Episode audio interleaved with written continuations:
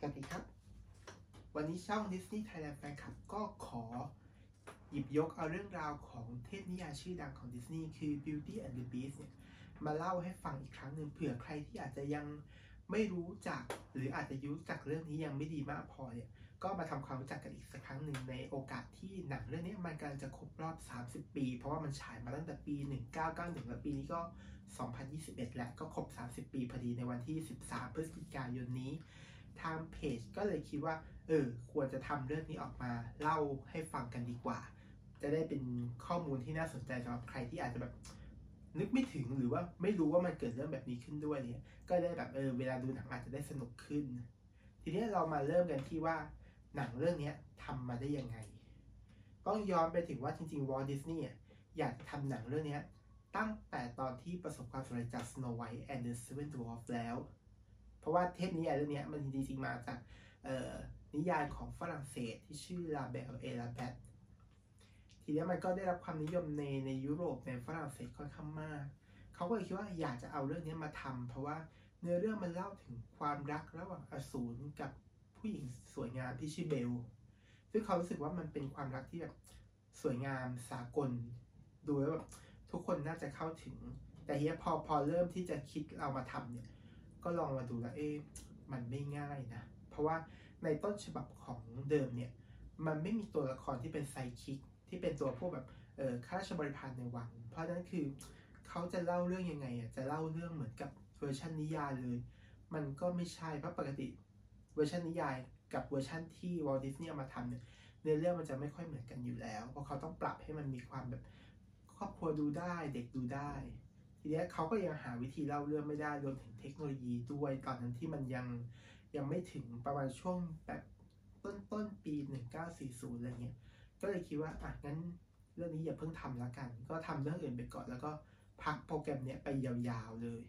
จนกว่าที่จะถึงเวลาที่เหมาะสม ทีเนี้ยเอ่อพอเริ่มโปรเจกต์ของ The Little Mermaid อะมันประสบความสำเร็จมาก เขาก็เลยคิดว่าเอ๊ะเอ่อตอนนี้วอล วอลก็ไปแล้ว ตอนนั้นประมาณหนึ่งเก้าแปดปลายปลายแล้วคือวอลเสียชีวิตไปนานแล้ว ทีนี้ทางทีมงานก็เริ่มคิดว่า เอ๊ะงานต่อไปจะทำเรื่องอะไรดี ก็เลยมีคนเสนอขึ้นมาว่า เอาเรื่องนี้ขึ้นมาทำสิอะก็เลยมีการไปดูเรื่องว่าอะจะจะยังไงต่อดี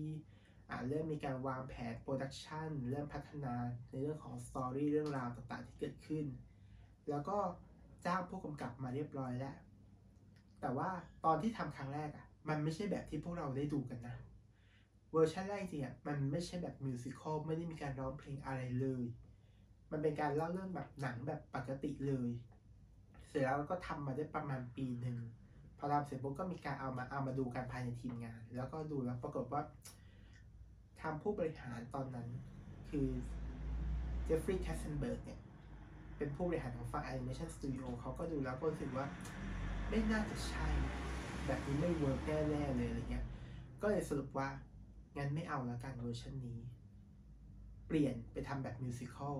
หลังจากที่ The Little Mermaid เนี่ยมันประสบความสำเร็จมาก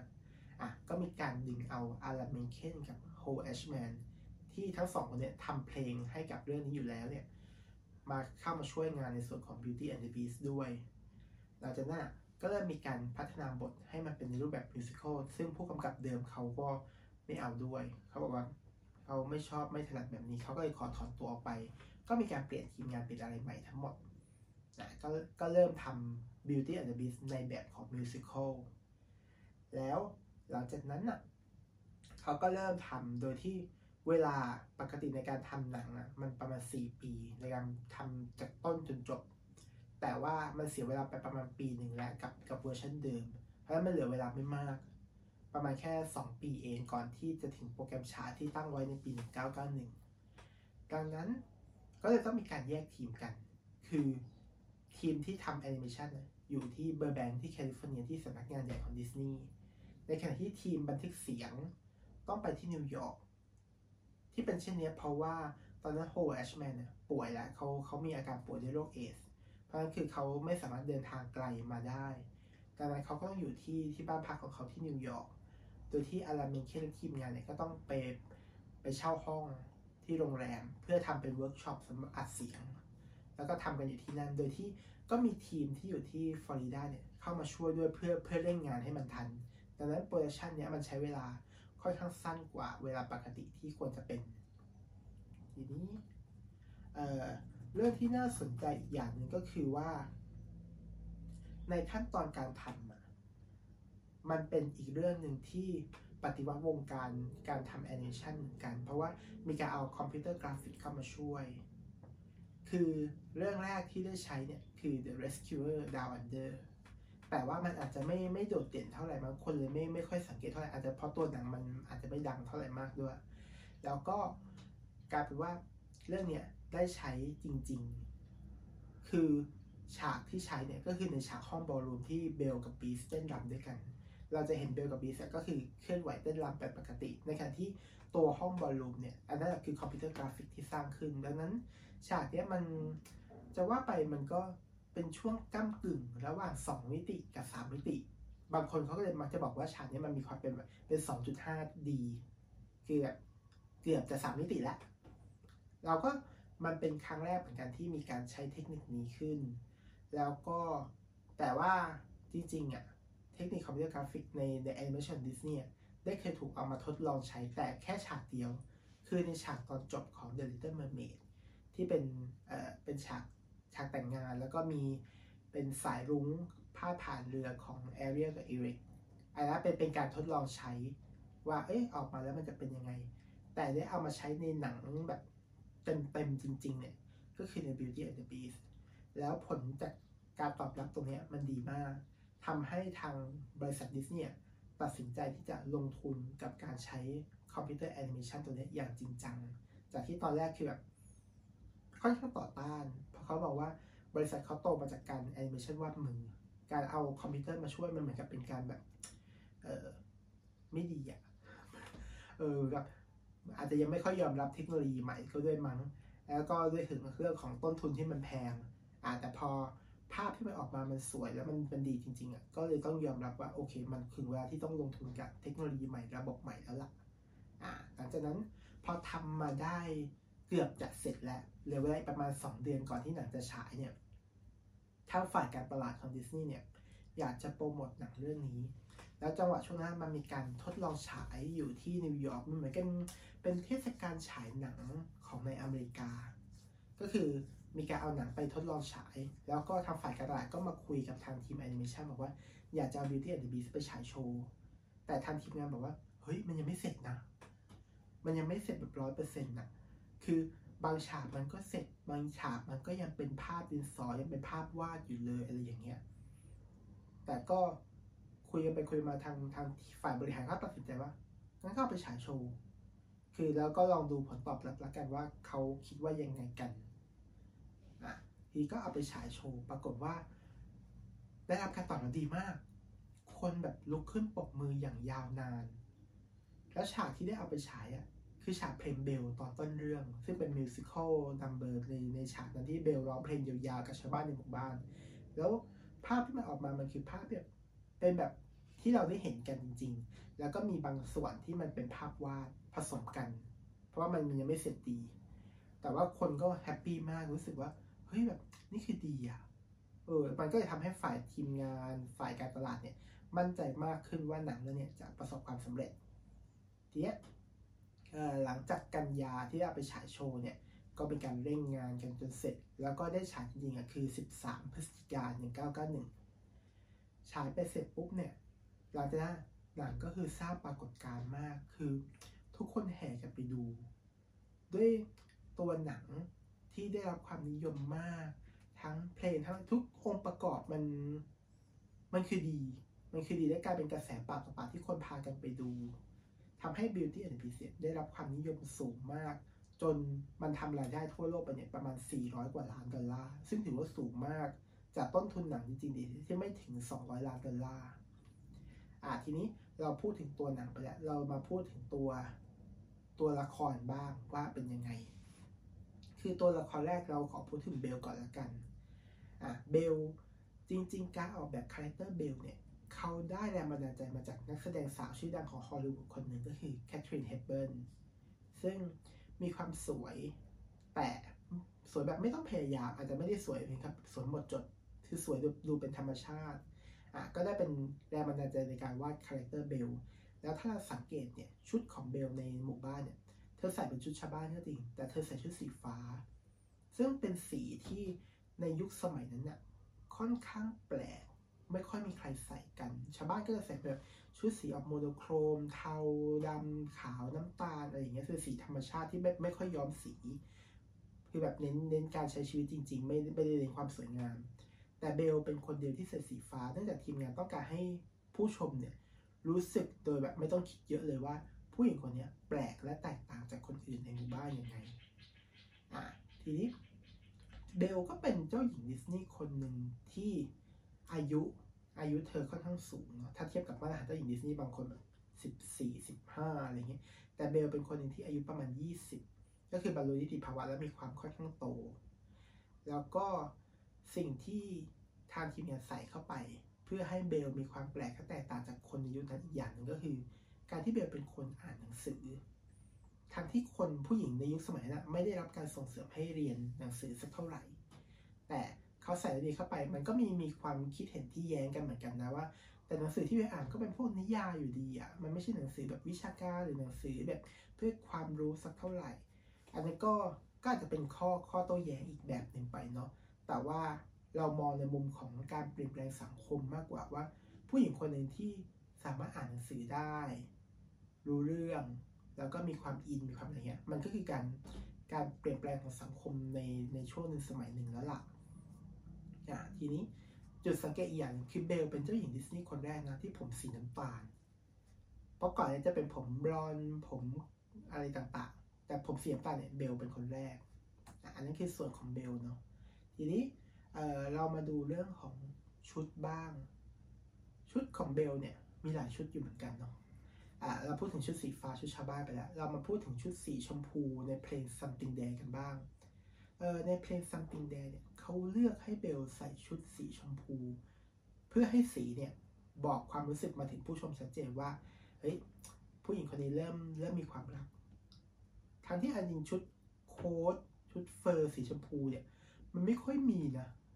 มันไม่ค่อยมีผลิตออกมาด้วยเราแทบจะไม่ไม่ค่อยเห็นเลยอะแม้แต่ในยุคสมัยใหม่นี้ก็ตามอะยังไม่ค่อยเห็นเลยอะ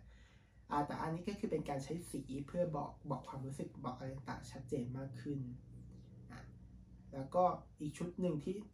ถ้าไม่พูดถึงไม่ได้เลย ถ้าไม่พูดถึงก็คือแฟนคลับลุมลุมกระทืบแน่นอน ก็คือชุดราตรีสีเหลืองทอง อันนี้ค่อนข้างพูดยากนะว่ามันเป็นสีเหลืองหรือมันเป็นสีทองกันแน่ เหมือนกับถ้าถ้าไปดูในข้อมูลจริงเหมือนกับทีมงานตั้งใจจะทำให้มันเป็นสีทอง แต่การ render การทำภาพสีให้มันเป็นสีทองเนี่ยมันค่อนข้างยาก สิ่งที่เราได้เห็นในหนังก็ก็เลยกลายเป็นชุดสีเหลือง แล้วมีริ้วเส้นสีทองต่างๆเข้ามาประดับ อันเนี้ยแต่จริงๆ แล้วเวอร์ชั่นแรกเลยเนี่ยทางทีมงานกับฝ่ายการตลาดค่อนข้างตีกันพอสมควร เพราะว่าฝ่ายการตลาดเนี่ยอยากให้ชุดเนี้ยเป็นชุดสีชมพู ที่เป็นเช่นเนี้ยไม่ได้อะไรมากเลย คือเราเออเราต้องเล่าย้อนไปนิดนึงเนาะตอนแรกเลยเนี่ย something there มันไม่มีในเวอร์ชันต้นฉบับฉากเพลง something there ไอที่อสูรกับเบลคว้างลงหิมะใส่กันเนี่ยตอนแรกมันยังไม่มีนะ เพราะนั้นคือฝ่ายการตลาดก็เลยอยากให้ชุดในฉากงานบอลลูมฉากเต้นรำคู่กันเนี่ยเป็นชุดสีชมพู เพราะมองว่าสีชมพูมันขายง่าย มันทำตลาดง่ายเด็กๆ น่าจะชอบใครๆก็น่าจะชอบกันชุดผู้หญิงสีชมพูอะไรอย่างนี้ ก็ก็ไม่แปลก แต่ทีนี้ทางฝ่าย art director เนี่ยเขาก็บอกว่าไม่เอา เพราะว่า ชุดสีชมพูก็มีอยู่แล้วไงออโรราก็ใส่มาแล้ว แล้วจะไปใส่ซ้ำทำไมอีกอย่างหนึ่งคืออย่างใน The Little Mermaid แอเรียลก็มีชุดสีชมพูเหมือนกัน ก็เลยไม่ควร อืมเขาก็เลยคิดว่าเอาเอาสีเหลืองดีกว่า เพื่อเพื่อให้เอกลักษณ์ของเบลโดดเด่นและแตกต่างอย่างชัดเจนอ่าแล้วก็ต้องการให้สีเหลืองเนี้ยถ่ายทอดความรู้สึกอบอุ่นออกมาด้วยอ่าก็เลยสรุปว่าสีเหลืองก็ชนะ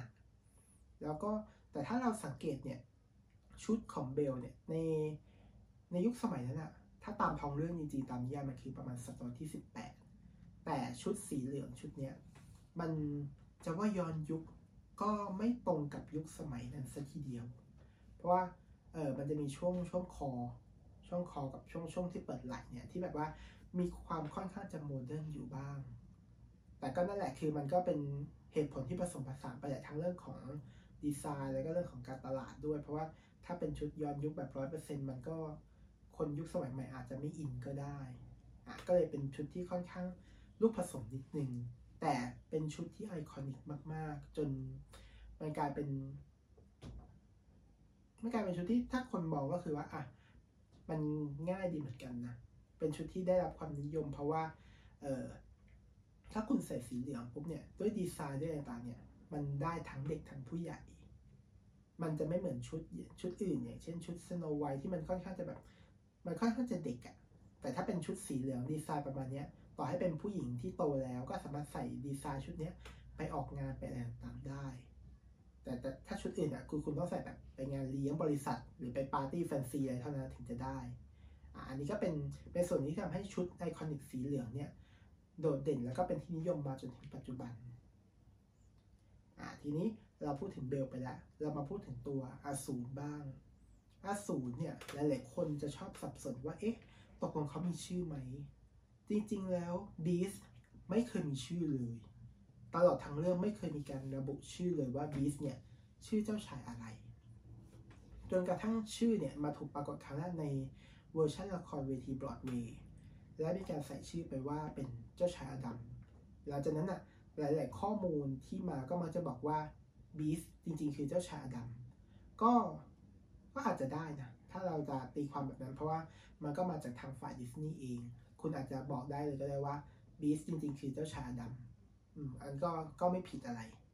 ก็ถือแต่ว่าให้เข้าใจแล้วกันว่าที่มาที่ไปมันเป็นแบบนี้บางคนอาจจะงงว่า ในหนังไม่เห็นกล่าวถึงเลยสักหน่อยว่าชื่อเจ้าชายดัมและชื่อนี้มาจากไหน จริงๆมันก็คือมาจากละครเวทีนี่แหละ แต่ในเมื่อคนทำ ก็คือเป็นดิสนีย์เป็นคนบอกใช้ชื่อนี้อะก็ใช้ชื่อนี้ตามกันไปอะทีนี้ในการออกแบบคาแรคเตอร์บีสเนี่ย เราก็ต้องดูด้วยว่าเอ๊ะทีมงานเนี่ย จะออกแบบคาแรคเตอร์นี้ยังไงดี เพราะว่าถ้าออกแบบมาแล้วมันน่ากลัวมากเนี่ย เด็กคงจะดูไม่ทันจบเรื่องแน่ๆเขาก็ต้องออกแบบโดยที่ อืม ต้องดูน่ากลัว แต่ต้องไม่น่ากลัวจนเกินไป ซึ่งไม่ใช่โจทย์ที่ง่ายเหมือนกันเนาะ สำหรับคาแรคเตอร์ของบีสเนี่ยเขาออกแบบโดยเอาคาแรคเตอร์ของสัตว์ต่างๆเนี่ยมาใส่ เพื่อไม่ให้มันดูน่ากลัวจนเกินไป แล้วก็ให้รู้สึกว่าแตกต่างไม่ไม่ซ้ำกับอะไรที่เคยมีมาก่อนเลย ให้มันสมกับเป็นบีสที่ถูกเสกขึ้นมาจากคำสาปดังนั้นตัวบีสเนี่ยจะมีลักษณะผสมของสัตว์หลายๆชนิดรวมกัน คืออย่างเช่นลำตัวที่เป็นของสิงโต แต่ส่วนหัวกับเขาเป็นของควาย แล้วก็มีเขี้ยวของหมูป่า มีคิ้วแบบกอริลลา มีส่วนขาแล้วก็ส่วนหางแบบหมาป่า แล้วก็มีเขี้ยวของหมูป่า แต่ว่าสุดท้ายเนี่ยสิ่งเดียวที่ยังให้เหลือความเป็นมนุษย์อยู่ก็คือดวงตา เพราะเรามองว่าไม่ว่าจะยังไงก็แล้วแต่เนี่ยทางทีมงานก็เลยเสนอว่า ควรจะเหลือดวงตาที่เป็นมนุษย์เอาไว้ เพื่อให้เป็นกิมมิคว่า อย่างน้อยที่สุดเขายังมีความเป็นมนุษย์อยู่ในตัว แล้วในที่สุดดวงตามนุษย์ตัวนี้แหละ ก็เลยไปกลายเป็นกิมมิคในเรื่องที่ทำให้สุดท้ายเบลก็สามารถดูออกว่า เมื่ออสูรแปลงร่างกลับมาเป็นเจ้าชายแล้วเขายังเหลือดวงตาเนี่ยที่ยังคงเดิมอยู่ทำให้เบลสามารถที่จะเชื่อมโยงได้ว่า นี่แหละ เจ้าชายคนนี้แหละคืออสูรคนเดียวกับที่ฉันรัก ก็เลยกลายเป็นกิมมิคที่ยังใช้มาจนถึงปัจจุบันว่าโอเค ยังเหลือดวงตาที่เป็นมนุษย์อยู่แต่ส่วนอื่นถูกถูกแปลงร่างเป็นสัตว์ไปหมดแล้วอันนั้นคือส่วนของคาแรคเตอร์ของบีสเนาะอ่าทีนี้เออมันมีเกร็ดน่าสนใจอยู่อย่างหนึ่งตรงที่ว่าในขั้นตอนการอัดเสียงเนี่ยเพจวาร่าที่เป็นเจ้าของเสียงเบลเนี่ยเขาเพิ่มบทเข้าไปเอง โดยอัตโนมัติ ไม่ไม่รู้ด้วยความอินหรืออะไรก็แล้วแต่ เขาก็ใส่ข้อความนั้นไปว่า do you think you could grow a beard ถ้าแปลภาษาไทยก็คือเหมือนกับว่า คุณคิดจะไว้หนวดอีกไว้หนวดคราวอีกสักครั้งไหมอะไรอย่างเงี้ยแต่สุดท้ายเนี่ยท่อนนี้มันถูกตัดออกไป ซึ่งเออพอมาอัดเสียงสำหรับ live action เมื่อตอนปี 2017 เนี่ย ก็เลยเพื่อเป็นการให้เกียรติ Paige O'Hara เจ้าของเสียงเดิมเนี่ย ก็เลยมีการเอาท่อนเนี้ยกลับมาใส่ในเรื่อง ถ้าคุณจำได้เนี่ย ก็จะเป็นฉากที่ เบลเบลเอมมาเนี่ยพูดกับเจ้าชายตอนท้ายเรื่องตอนที่เต้นรำฉลองแต่งงานด้วยกันนะเบลก็จะพูดประโยชน์นี้แหละก็อสูรก็จะคำราม มันก็เป็นเป็นกิมมิคเล็กๆที่น่ารักดี แต่ก็เป็นเป็นท่อนที่ถูกเอามาใส่เพิ่มเพื่อให้เกียรติเจ้าของเสียงภาคเดิมนั่นเองอ่าทีนี้เรามาพูดถึงตัวคาแรคเตอร์ที่เป็น sidekick ที่เป็นตัวรองๆกันบ้าง ในเวอร์ชันนิยายเนี่ยมันไม่มีตัวละครพวกนี้ ราะฉะนั้นในในเวอร์ชั่นของดิสนีย์เนี่ยจะต้องมีการใส่ sidekick เอามาเพื่อเพื่อช่วยในการเล่าเรื่อง แล้วก็ไม่ให้เรื่องมันเป็นเป็นระนาบเดียวเป็นเส้นเรื่องเดียวจนเกินไป ก็มี sidekick เหล่านี้เข้ามาช่วย ก็คือบรรดาพวกข้าราชบริพารในวัง แต่ว่าตัวที่น่าสนใจเนี่ยก็จะมีอยู่สองสามตัว เรามาพูดถึงตัวของเอ่อ Mrs. Potts ก่อนละกัน เพราะว่าค่อนข้างเป็นคาแรคเตอร์ที่มีปัญหาอยู่เหมือนกัน คือเริ่มแรกเนี่ยคาแรคเตอร์เนี่ยไม่ได้ใช้ชื่อ Mrs. Potts แต่ในทีมงานเนี่ยมีการเลือกชื่อมาสารพัดมากมายเลย โดยการที่โอเคตกลงว่าจะวาดเป็นเป็นกาน้ำชาแน่นอน ชื่อที่ออกมา มันก็จะเป็นบรรดาชื่อชาทั้งหลายแหละ ไม่ว่าจะเป็น Mrs. Darjeeling Mrs. Chamomile อะไรอย่างเงี้ย ซึ่งปรากฏว่าพอพอจะใช้เข้าจริงๆอะ มันไม่ work เพราะว่าชื่อมันยาวไป ดังนั้นเวลาเอามาใส่ในเพลงหรือเอามาใส่ในอะไรต่างๆอะ มันมันไม่ค่อยเข้ากับทำนอง ก็เลยมีการตัดเอาง่ายๆ เอามิสซิสพอตพอ จบ พยางค์เดียวรู้เรื่องเลยอะทีนี้เมื่อมี Mrs. Potts เราต้องพูดถึงชิปที่เป็นลูกชายของเธอด้วย ตอนแรกเลยเนี่ยชิปเนี่ย ไม่มีบทพูดเลย หรือมีก็คือมีแค่ท่อนเดียว แต่ปรากฏว่าพอพอ casting น้องน้องผู้ชายที่มาพากย์เสียงชิปเนี่ย ปรากฏว่าความน่ารักของน้องเนี่ยทำให้ทางทีมงานเห็นว่า เฮ้ยควรใช้น้องให้คุ้มหน่อย ก็เลยมีการเพิ่มบทชิปเนี่ยให้เหมือนเป็นเป็นผู้ช่วยของเบล ในการแบบเออช่วยสารสัมพันธ์กับอสูรช่วยนู่นช่วยนี่อะไรอย่างเงี้ยก็เลยกลายเป็นการเพิ่มบทให้กับชิปขึ้นมา จากที่ตอนแรกเนี่ยชิปแทบจะไม่มีบทบาทอะไรเลย เป็นแค่เหมือนกับตัวละครเสริมเท่านั้นเองอะทีนี้เรามาพูดถึงฉากที่ถูกตัดออกไปบ้าง ในเรื่องนี้ในตอนที่ทำกับตอนที่เวอร์ชันที่เราได้ดูเนี่ยมันมีการเปลี่ยนแปลงค่อนข้างเยอะเหมือนกัน คืออย่างแรกเลยเนี่ยเมื่อกี้ได้พูดถึงไปแล้วก็คือฉากเพลง something there เนี่ยตอนแรกไม่มีเพลงนี้เลย ไม่มีฉากนี้ด้วย แต่ฉากที่มีเนี่ยคือเพลง Human Again ที่เป็นเพลงที่บรรดาเหล่าคนใช้ในวังเนี่ยตื่นเต้นดีใจกับการที่แบบเฮ้ย อสูรกับเบลเขามีแนวโน้มว่าเขาจะ in love กันเขาจะรักกันอะไรเงี้ยเพราะฉะนั้นคำสาปมันน่าจะคลี่คลายลงได้ในอีกไม่ช้าเราจะได้กลับไปเป็นมนุษย์กันอีกครั้งแล้วนะก็มีการร้องเพลงไปทำความสะอาดกันไป แต่ทีเนี้ยฉากเนี้ยเนื้อเพลงเนี่ยเขาบอกว่ามันมันไม่เข้ากับไทม์ไลน์ของเรื่อง สุดท้ายเนี่ย Human Again ถูกตัดออกไปจากเวอร์ชัน1991 แล้วก็มีการแต่งเพลง Something There พร้อมกับวาดฉากเนี้ยเข้ามาใส่แทน Something There ก็เลยได้เข้ามาด้วยด้วยเหตุผลนี้แต่ Human Again ก็คือหายไป ทีเนี้ย Human Again เนี่ยบางคนอาจจะเคยได้ดู เพราะว่ามันมีการเอาเพลงเนี้ยไปแก้ไขเนื้อเพลงใหม่ แล้วก็ค่อยเอากลับมาใส่ใน DVD Special Edition ก่อนปี 2002 เพราะฉะนั้นถ้าคุณได้ดูเพลงเนี้ยและเห็นฉากเนี้ยนั่นหมายว่าคุณดูเวอร์ชันที่เป็น 2002 ไม่ใช่เวอร์ชัน 1991 อ่า มันก็จะจะแตกต่างกันในส่วนนี้อย่างหนึ่ง แล้วก็ มีบางฉากเหมือนกันที่ถูกตัดออกไป เช่น ฉากที่อสูรเนี่ยออกไปล่ากวางเพื่อหาอาหาร เพราะว่าเขาถูกเขาถูกสาปให้เป็นเป็นสัตว์นั่นคือเขาก็จะมีพฤติกรรมแบบสัตว์ทีนี้ก็มีการวาดการทำภาพแอนิเมชันในส่วนของอันนี้ไว้แล้ว แต่ว่าภาพที่ออกมาเนี่ยมันดูมันดูรุนแรง ดู ดูไม่ค่อยเหมาะสมสำหรับหนังครอบครัวสักเท่าไหร่ สุดท้ายก็เลยตัดฉากบีสลากวางออกไป รวมถึงฉากที่แกสตองกับบีสเนี่ยตีกันด้วย ถ้าเราจำได้ในเรื่องเนี่ยแกสตองจะแทงบีสด้วยมีดเนี่ยครั้งเดียว แต่กายจริงของทีมงานอะจะมีการแทงทั้งหมดสองครั้ง แต่ก็ปรากฏว่า เอ๊ะ มันจะดูย้ำคิดย้ำทำดูแบบว่ารุนแรงเกินไปไหม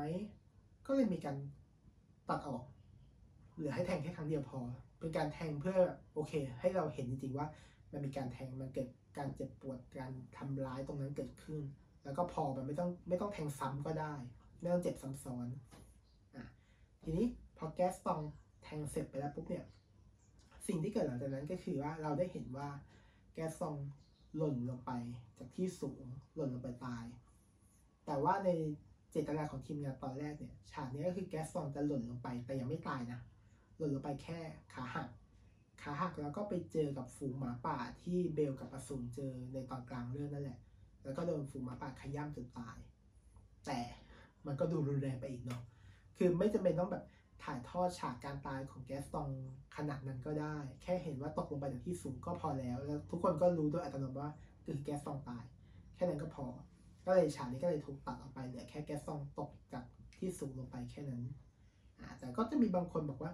ฮ้ยมันมีกิมมิกนะ ถ้าคุณแบบ ถ้าคุณซูมลงไปในดวงตาของแกสตองในฉากนั้นนะคุณจะเห็นเหมือนกับเป็นเป็นรูปหัวกะโหลกอะซึ่งอาจจะเป็นการเจตนาของทีมงานที่ว่าตรงนั้นใส่ไปในแววตาของ Gaston เพื่อให้รู้ว่า แกตายแน่ อ่า ถึงได้เห็นเป็นหัวกะโหลกอยู่ในลูกตาของเขาอ่าอันนั้นก็เป็นเป็นฉากที่โดนตัดออกไป ทีนี้ก็จะมีฉากที่เป็น Easter egg ด้วยเหมือนกัน คือถ้าพวกคุณเห็นเนี่ยมันจะมีป้าย ป้ายชี้บอกทางในป่าเนี่ย มันจะมีป้ายชี้บอกทางอยู่หลายอันเลย แต่ว่ามันจะมีอยู่อันหนึ่งมันอยู่อันล่างสุดเลย คือมันจะเขียนตัวอักษรไม่เต็มหรอก มันมันเลือนลางค่อนข้างมาก แต่ถ้าคุณเพ่งดูดีๆอะ มันจะเขียนเป็นตัวอักษรที่เรียกว่าแอนาไฮซึ่งเป็นชื่อเมืองที่ตั้งของดิสนีย์แลนด์นั่นเอง อ่า มันก็เลยมีการเอามาเล่าเราลอกันว่าแบบ เอ๊ะ เออ จากในป่าเนี่ยมันมีป้ายชี้ทางบอกไปดิสนีย์แลนด์ได้ด้วยเนาะ อะไรเงี้ยซึ่งถ้าถ้าเราไปดูมันจะเขียน A N A H E I M ชัดเจนเลย อันนั้นก็เป็นเป็น Easter egg ที่ทีมงานเขาใส่ขำๆเอาไว้อ่าที่เราพูดถึงตัวตัวภาพรวมของหนังไปแล้ว เรามาพูดถึงในส่วนของเพลงบ้าง เพราะว่าเพลงของเรื่องเนี้ยมันดังทุกเพลงเลยดังมากดังน้อยก็ว่ากันไป แต่ว่าในส่วนของเพลงเนี่ย มันก็มีการเปลี่ยนแปลงการปฏิวัติวงการอยู่บ้างเหมือนกัน อย่างเช่นอย่างแรกเลยก็คือการมีเพลงในแบบ pop version คือปกติแล้วถ้าเรานับย้อนไปเนี่ยหนังแอนิเมชันของดิสนีย์ก็จะมีเพลงอยู่เวอร์ชันเดียวคือเวอร์ชันที่เราได้ฟังจากในหนังนั่นแหละ แต่ว่าตอนที่ทำเพลง Beauty and the Beast เนี่ย มันร้องโดย Mrs. Potts ที่แสดงโดย Angela Lansbury แล้วตอนที่อัดเสียงเนี่ย ตอนแรกอะตัวเพลง แล้วก็ดนตรีเนี่ยมันไม่ใช่แบบที่เราได้ฟัง มันมีความค่อนข้างแบบมีความร็อกอะซึ่งแบบไม่รู้เหมือนกันนะว่ามันมันร็อกประมาณไหนอะแต่แองเจล่าเขาเล่าให้ฟังว่าเออเพลงเนี่ยพอเขาได้ฟังเดโมเนี่ยเขาไม่สามารถร้องได้ เพราะแบบตอนนั้นอายุเขาก็พอสมควรอายุค่อนข้างมากแล้ว เขาคิดว่าโอ้ฉันร้องไม่ไหวหรอกร้องไม่จบแน่ๆเลยเสียงฉันไปไม่สุดหรอก ก็จะให้หาคนอื่นแต่ทีมงานก็คะยั้นคะยอบอกว่า เอาเป็น you นั่นแหละ you ร้องเนี่ยดีที่สุดแล้ว เพราะ you เป็นคนพากย์เสียงนี้ในเรื่องอะเขาก็บอกว่าอะถ้างั้นฉันจะร้องนะแต่ฉันจะร้องในเวอร์ชันของตัวเองเนาะดีไม่ดียังไงก็ก็ไปว่ากันอีกทีหนึ่งเขาก็ร้องในเวอร์ชันแบบของเขาที่เขาตีความของเขาเอง แล้วปรากฏว่า take เดียวผ่านผู้กำกับบอกเอาอันนี้แหละ ก็เลยกลายเป็น Beauty and the Beast ที่เราได้ฟังในเรื่อง มันก็มีอารมณ์ของว่าแบบเหมือนคุณย่าคุณยายที่ร้องเพลงก่อนนอนให้ลูกหลานฟัง ก็เป็นเวอร์ชั่นที่ขึ้นหิ้งระดับตำนานของดิสนีย์แต่มันก็มีปัญหาอยู่เหมือนกันว่า คุณจะเพลงเนี้ยเวอร์ชันเนี้ยไปให้ตามคลื่นวิทยุต่างๆ เนี่ย เปิดเป็นเพลงโปรโมทมันก็ไม่ใช่อะเออมันก็เลยเป็นที่มาของการทำเพลงเวอร์ชันป๊อปขึ้นมา เพื่อที่จะเอาเวอร์ชันเนี้ยไปส่งให้กับตามคลื่นวิทยุเพื่อโปรโมทหนังและโปรโมทเพลงไปด้วยในตัว อะเขาก็เลยมีการแบบหานักร้องหาใครดีวะอะไรเงี้ย ก็เลยมีการเสนอชื่อของ Celine Dion ขึ้นมา ซึ่งตอนนั้น Celine Dion เนี่ยเป็นนักร้องที่ยังไม่ได้มีชื่อเสียงโด่งดังมาก ไม่ถึงกับโนเนมแต่ก็ไม่ได้ระดับดีว่าอย่างในปัจจุบัน แล้วก็เป็นคนเชื้อสายแคนาดา พูดง่ายๆก็คือว่าคนในอเมริกาเนี่ยแทบจะไม่รู้จักเซรีนดีออนสักเท่าไหร่เลยทีเนี้ยก็เลยมีการแบบว่างั้น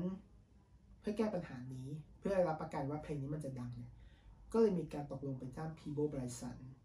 ซึ่งเป็นนักร้องผู้ชายผิวสีที่ตอนนั้นได้รับความนิยมอยู่แล้วเนี่ยมาร้องคู่กัน เพื่อให้ชื่อเสียงของพีโบเนี่ยเข้ามาช่วยตรงนี้ด้วยอะก็เลยกลายเป็นเพลงคู่ในเวอร์ชันป๊อปซึ่งก็โด่งดังไม่แพ้กันทำให้เป็นเรื่องแรกของดิสนีย์ที่มีการทำทั้งเพลงเวอร์ชันที่เป็นเอ่อ animation version แล้วก็ pop version ออกมา หลังจากนั้นเราก็จะเห็นปรากฏการณ์นี้เกิดขึ้นกับ หนังเรื่องอื่นๆ ต่อมาเรื่อยๆ อย่างเช่นอาลาดินหรือมู่หลานอย่างเงี้ยก็จะมีในแบบ animation version แล้วก็ pop version ออกมาคู่กัน เพื่อเพื่อจุดประสงค์ในการโปรโมทนั่นเองอะทีนี้เรามาพูดถึงตัวเพลงที่เหลือกันบ้าง เพลงที่เหลือเนี่ยมันก็จะมีเพลง Belle เพลง Be Our Guest Something There อะหลักๆเนาะแล้วก็เพลงอื่นๆด้วย ซึ่งมันก็สร้างปรากฏการณ์ทั้งหมดเลย ราะว่าในเวทีออสการ์เนี่ย ปกติตอนนั้นอะ มันเป็นการเข้าชิง 5 เพลง ปรากฏ Beauty and the Beast เนี่ย เข้าชิงไป 3 เพลง คือ Belle b e y o u Guess แล้วก็ Beauty and the Beast ทีเนี้ย เมื่อได้เข้าชิง 3 เพลงจาก 5 เพลงเนี่ย มันก็มีความเป็นไปได้ที่เฮ้ยคะแนนโหวตจากกรรมการนะมันอาจจะไปตัดกันเองก็ได้ ดังนั้นเพื่อไม่ให้คะแนนมันตัดกันเอง จนแบบแปลก เขาเลยตัดสินใจว่า ถ้างั้นเราต้องโหมโปรโมทเพลง Beauty and the Beast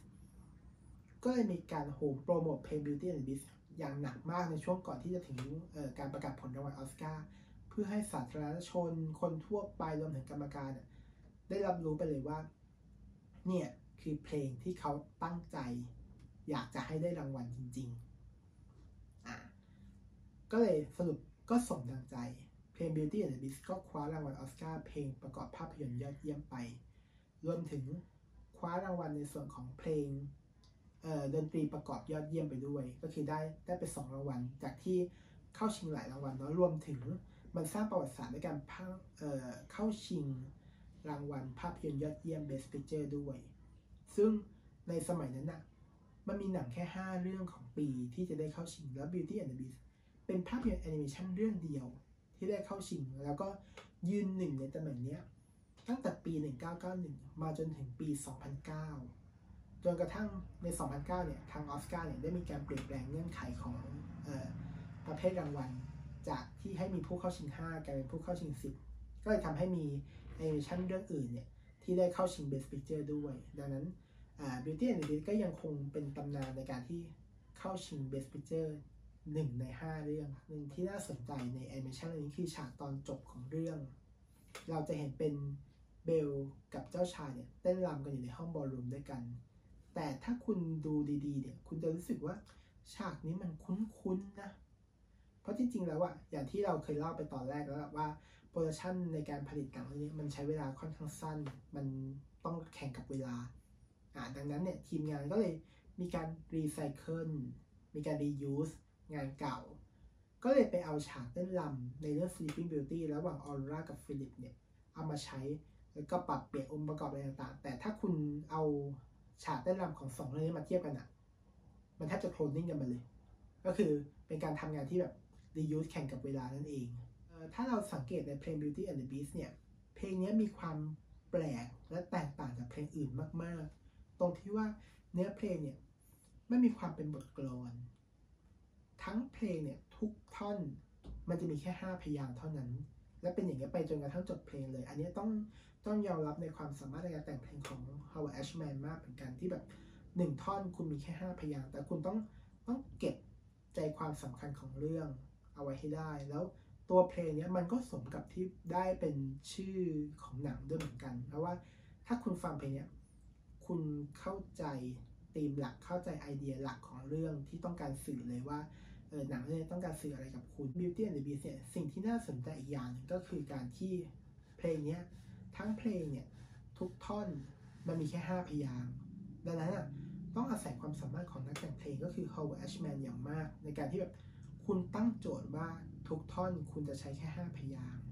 มันอาจจะแบบมาจากชื่อเพลงก็ได้ว่า Beauty and the Beast 5 พยางเขาเลยต้องแต่งแต่ละท่อนเนี่ยให้มันเก็บใจความสำคัญของเรื่องเอาไว้ให้ได้ โดยที่มีโจทย์บังคับไว้ว่าหนึ่งท่อนคุณได้แค่พยางค์นะ แต่เขาก็ทำได้ แล้วก็กลายเป็นเพลงที่สมกับที่เอาชื่อหนังมาใช้เป็นชื่อเพลง และด้วยความที่มันสามารถเก็บใจความสำคัญและบอกบอก main idea ของเรื่องได้เนี่ยมันก็ทำให้เป็นเพลงที่ได้รับรางวัลออสการ์ไปนั่นเอง อันนี้แบบเออเข้าใจได้ไม่ยาก แล้วก็ถ้าเราได้ดูหนังเนี่ย หรือแม้กระทั่งเวอร์ชั่นที่ฉายอยู่ใน Disney Plus ตอนนี้ ในเอ็นเครดิตท้ายเรื่องเนี่ย คุณจะเห็นมีการเขียนข้อความเพื่ออุทิศให้กับ Howard Ashman ด้วย เพราะว่าเขาเป็นคนแต่งเพลงให้กับผลงานเรื่องดัง ๆ ของดิสนีย์ไม่ว่าจะเป็น Little Mermaid Beauty and the Beast Aladdin อะไรพวกเนี้ยซึ่งเขาเป็นคนแต่งเพลงทั้งหมดเลย แต่ว่าตัวเขาอะเสียชีวิตไปตอนต้นปี เพราะฉะนั้นเขาไม่ทันได้ดู Beauty and the Beast ก็เลยมีการเขียนคำอุทิศไว้ให้ ในตอนท้ายเรื่องว่า โอเค มือนกับอุทิศเรื่องนี้ให้กับ Howard Ashman ผู้เป็นคนให้เสียงให้วิญญาณแก่ตัวละครทั้งนางเงือกแล้วก็อสูร อันนี้ก็คือเป็น เป็นหนึ่งในเรื่องที่น่าสนใจของ Beauty and the Beast เนาะรวมถึงในการประกาศผลออสการ์เนี่ยเขาก็ให้คนที่เป็นเป็นแฟนของ Howard Ashman เพราะว่า Howard Ashman เขาเป็นเกย์เนาะก็เป็นการให้ซีนครั้งแรก ๆ เลยมั้งของวงการฮอลลีวูด ที่มีการตระหนักแล้วก็รับรู้ว่าบุคคลที่มีคุณค่ามีคุณุปการมีประโยชน์ต่อวงการเนี่ยแต่เขาไม่ใช่ชายจริงหญิงแท้ แต่มีการให้ซีนโดยที่ให้ให้แฟนของฮาวอัชแมนขึ้นมากล่าวขอบคุณ แล้วก็กล่าวให้เกิดกับผู้คนตระหนักรู้ถึงภัยอันตรายของโรคเอส แล้วก็เรื่องของการที่แบบเป็นคนที่ไม่ใช่ชายจริงหญิงแท้ ให้สังคมได้รับรู้มากขึ้น อันนั้นก็เป็นเป็นเกร็ดเล็กน้อยที่น่าสนใจเนาะะทีนี้เรามาพูดถึงตัวอิทธิพลที่ Beauty and the Beast สร้างไว้กับกับวัฒนธรรมยุคใหม่บ้างปัจจุบันเนี่ย ต้องยอมรับว่า character ของหนังเรื่องนี้มันมันถูกไปปรากฏอยู่ในตามที่ต่างๆ ไม่ว่าจะเป็นดิสนีย์แลนด์ต่างๆ ทั่วโลก หรือกระทั่งในในสื่อในหนังสือในออนไลน์ในอะไรต่างๆ ที่ที่ดิสนีย์ผลิตออกมาเนี่ย Beauty and the Beast เป็นเรื่องหนึ่งที่ถูกเอามาใช้เยอะมาก เพราะว่าเออทุก character มันได้รับความนิยมเป็นที่จดจำของของคนทุกเพศทุกวัยแล้วด้วยความที่หนังเนี่ยมันสื่อถึงความรักที่เป็นสากลมาก ๆ ที่ว่ารักคนรักที่จิตใจไม่ใช่ภายนอก ดังนั้นเนี่ยมันเลยค่อนข้างเป็นแอนิเมชันของดิสนีย์ที่ถูกส่งเสริมให้คนดูกัน ทุกเพศทุกวัย เพราะว่าไม่ไม่ว่าคุณจะแบบเป็นเด็กเป็นผู้ใหญ่คุณก็สามารถอิน แล้วก็เข้าถึงสิ่งที่หนังต้องการจะสื่อได้อะนั่นก็เลยเป็นเป็นอิทธิพลหนึ่งที่ทำให้หนังเรื่องนี้เออได้รับการพูดถึงมาจนถึงปัจจุบันแล้วก็ไม่ค่อยถูกต่อต้านมากเหมือนหนังเรื่องอื่นหนังเรื่องอาจจะถูกต่อต้านเช่นแบบตระกูลเจ้าหญิงดิสนีย์อาจจะถูกต่อต้านแบบเออเจ้าหญิงแบบเพ้อฝันมโน แล้วก็แบบทำให้ผู้หญิงแบบว่า หมกมุ่นอยู่กับการที่แบบว่าต้องการที่จะให้มีผู้ชายมีเจ้าชายเข้ามาช่วยเหลือตัวเองอะไรอย่างนี้อาแต่ Beauty and the Beast จะจะไม่ค่อยเจอข้อกล่าวหาแบบนั้นเลยทำให้เป็นหนังที่ค่อนข้างได้รับความนิยมมายาวนาน รวมถึงถ้าเราเห็นเนี่ย character ของเรื่องนี้มักจะปรากฏตัวบ่อยในในสวนสนุกคือแทบจะทุกที่จะต้องมีมีองค์ประกอบของ character จากเรื่องนี้หรือเพลงเนี่ยเข้าไปใส่เอาไว้ เพราะว่า เออมันมีทั้งเพลงเร็วเพลงช้าทำให้มันค่อนข้างสมบูรณ์มากที่จะเอาจะมาใช้ แต่ว่าที่โดดเด่นเนี่ยก็จะมีที่ Magic Kingdom ที่ฟลอริดาซึ่งจะมีร้านอาหาร Be Our Guest ที่คุณสามารถที่แบบเข้าไปนั่งกินในห้อง ballroom หรือใน West Wing อะไรนะซึ่งมีการ set up ออกมาได้อย่างแบบเหมือนกับในในหนังเลย แล้วก็จะมีเป็นเครื่องเล่น แต่อาจจะแบบไม่ใช่เครื่องเล่นที่จริงจังสักเท่าไหร่เป็นการที่แบบเหมือนกับเรา เราได้เข้าไปตามรอย เรื่องราวของเบลกับบีสจะไปเจอเบลที่เป็นเป็นคนแสดงเนาะอะก็ก็เป็นคล้ายๆเหมือนกับละครกึ่งๆประมาณนั้น หรืออย่างที่ Disney Hollywood Studio ก็เป็นละครเวที Beauty and the Beast Live on Stage อย่างนี้เป็นต้น แต่ว่าที่ล่าสุดเลยที่ทำมาก็คือโตเกียวดิสนีย์แลนด์ซึ่งทำเป็นโซนของ Beauty and the Beast ขึ้นมาหนึ่งโซนเต็มๆเลย มีหมู่บ้านของเบล มีผับของแกสตอง แล้วก็มีปราสาทของเจ้าชายสูนที่เป็นปราสาทแบบใหญ่ๆ จริง ๆ เลยอะแล้วก็มีเครื่องเล่นอยู่ในนั้นซึ่งแบบอันนี้คือแบบดีมาก ถ้าถ้าเปิดประเทศแล้ว ถ้าสามารถไปได้ก็แนะนำเพราะว่ามันมีที่เดียวแล้วคิดว่าไม่น่าจะมีที่ไหนทำแล้วล่ะ อืม เพราะว่ามันเป็นโปรดักชันที่ค่อนข้างใหญ่แล้วก็ใช้เงินลงทุนสูงมาก แต่ใจจริงก็อยากให้ไปทำที่ฝรั่งเศสที่เป็นต้นฉบับของเรื่องนี้เหมือนกันนะ แต่ไม่รู้ว่า เออเขาจะลงทุนทํำไหม ดังนั้นคือถ้าเกิดใครชอบหนังเรื่องนี้ชอบ Beauty and the Beast เราก็แนะนำว่าไปโตเกียวดิสนีย์แลนด์เพราะว่าคุณจะได้เจอกับโลกของเบลและบีสที่แบบสมบูรณ์สวยงามละเอียดจริง ๆ อะอันนี้ก็ถือว่าเราเอาเกร็ดเล็กเกร็ดน้อยจากเรื่องนี้มาเล่าสู่กันฟังเนาะแต่ถ้าเกิดคุณไม่สามารถที่จะไปที่ดิสนีย์แลนด์ได้ ยังมีอีกทางเลือกหนึ่งเนาะคือ ถ้าคุณสังเกตเนี่ยหมู่บ้านของเบลเนี่ยเขาก็จำลองมาจากสถานที่จริงนั่นแหละ ก็คือในแคว้นอัลซาสของที่ประเทศฝรั่งเศส คุณจะเห็นหมู่บ้านของที่นั่นนะลองลอง search ดูใน Google ก็ได้ มันก็จะมีเป็นหมู่บ้านที่แบบว่าหน้าตาคล้ายๆกับหมู่บ้านในเรื่องเลย ก็คือเขาพยายามทำแบบให้มันตรงกับยุคสมัยในเรื่องนั่นแหละ เอาไปใส่เอาไว้ หรือแม้กระทั่งตัวปราสาทของอสูรเนี่ย มันก็มีการเอาเอาองค์ประกอบของที่นั่นที่นี่ของปราสาทจริง ๆ ในยุโรปเนี่ยเอาเอามาใส่ไว้ แต่ว่าไม่ต้องการให้มันเห็นปุ๊บแล้วรู้ว่าเฮ้ยมันมาจากนี่ก็เป็นการเอาส่วนนั้นบ้างส่วนนี้บ้างเอามารวมๆกันแล้วสร้างเป็นปราสาทอสูรขึ้นมา แต่อย่างน้อยมันต้องให้ดูเป็นปราสาทแบบสไตล์ฝรั่งเศสอยู่ เพื่อให้มันตรงกับต้นฉบับนั่นเองนั่นคือถ้าต้องการไปตามรอย ภาพยนตร์เรื่องนี้ก็ไปที่อัลซาสที่ฝรั่งเศสก็ได้ ถ้าต้องการแบบ feel feel สมจริงจริงจังเนาะแต่ถ้าต้องการแบบ moment แบบในในหนังจริงๆอะก็ไปโตเกียวดิสนีย์แลนด์ได้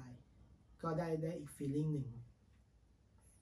อันนี้ก็ถือว่าเอาเอามาฝากกันสำหรับใครที่สนใจ Beauty and the Beast ในโอกาสที่หนังมันจะครบรอบ 30 ปีเนาะ